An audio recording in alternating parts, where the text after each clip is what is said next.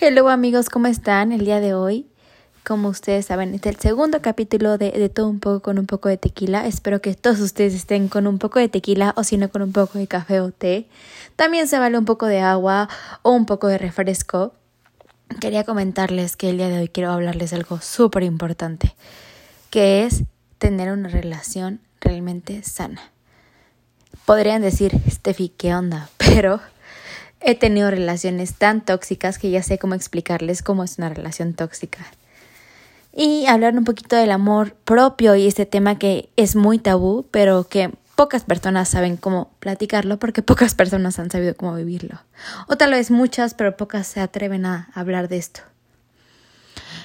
Como ya les comenté, eh, terminé una relación hace no mucho y me di cuenta de muchas cosas, pero al mismo tiempo me di cuenta de que mi relación estaba muy mal. Y esas partes que te lanzan banderas rojas constantemente y tú no sabes por qué tienes que reaccionar a ellas, así era yo. Hasta que una vez un amigo me dijo, ok, ya te levanté mil banderas rojas, tú puedes escoger si tomarlas o dejarlas. Y decidí dejarlas pero de una manera muy rara.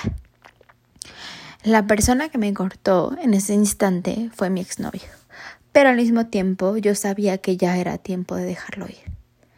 ¿Y cuántas veces nos hemos preguntado cuándo es tiempo de dejar ir una persona? Pues amigos, yo les contesto ahorita, cuando te haces esa pregunta es cuando es tiempo de dejarlo ir.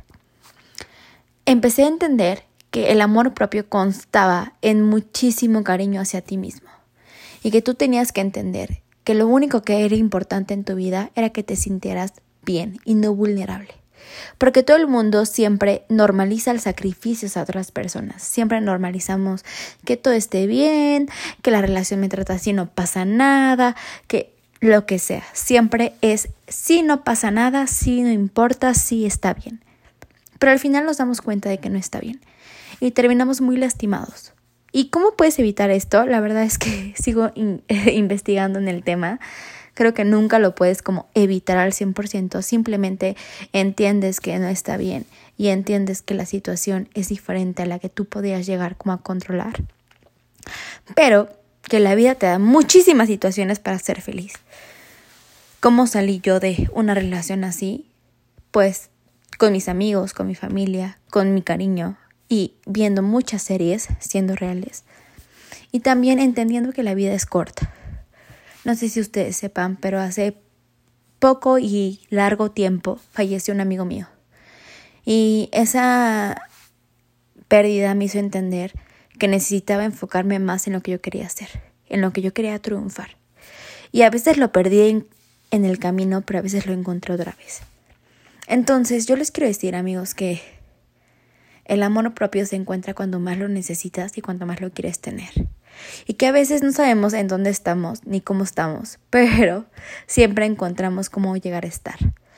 Entonces, no les puedo dar un consejo 100% asertivo porque sé que no les va a funcionar, pero simplemente quiero darles el consejo que a mí me sirvió. Querer lo que soy y agarrar algo que me encante, que en ese caso fue mi familia y mis amigos, para transformarme en algo que sé que puedo llegar a ser.